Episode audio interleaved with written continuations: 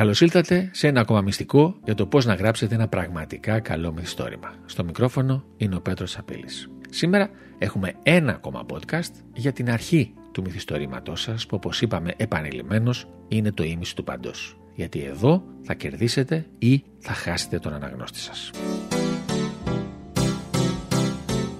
Μιας και κλείνουμε εδώ την ενότητα για την αρχή του μυθιστορήματος, νομίζω ότι είπαμε αρκετά που σας ελπίζω να σας βοήθησαν να προσέξουμε τρία πράγματα. Ο αναγνώστης, ξεκινώντας το μυθιστόρημα, κάνει πάντα τρεις ερωτήσεις. Πού είμαι; Και τόπο και χρόνο. Πού είμαι; Τι συμβαίνει εδώ; Σε αυτό τον τόπο και σε αυτό τον χρόνο. Και τέλος, τρίτη ερώτηση, ποιος αφηγείται την ιστορία; Ποιος από τους πρωταγωνιστές μας αφηγείται την ιστορία μας; Αυτές τις απαντήσεις να τις δώσετε χωρίς όμως, προσοχή, χωρίς να προδώσετε την ιστορία σας.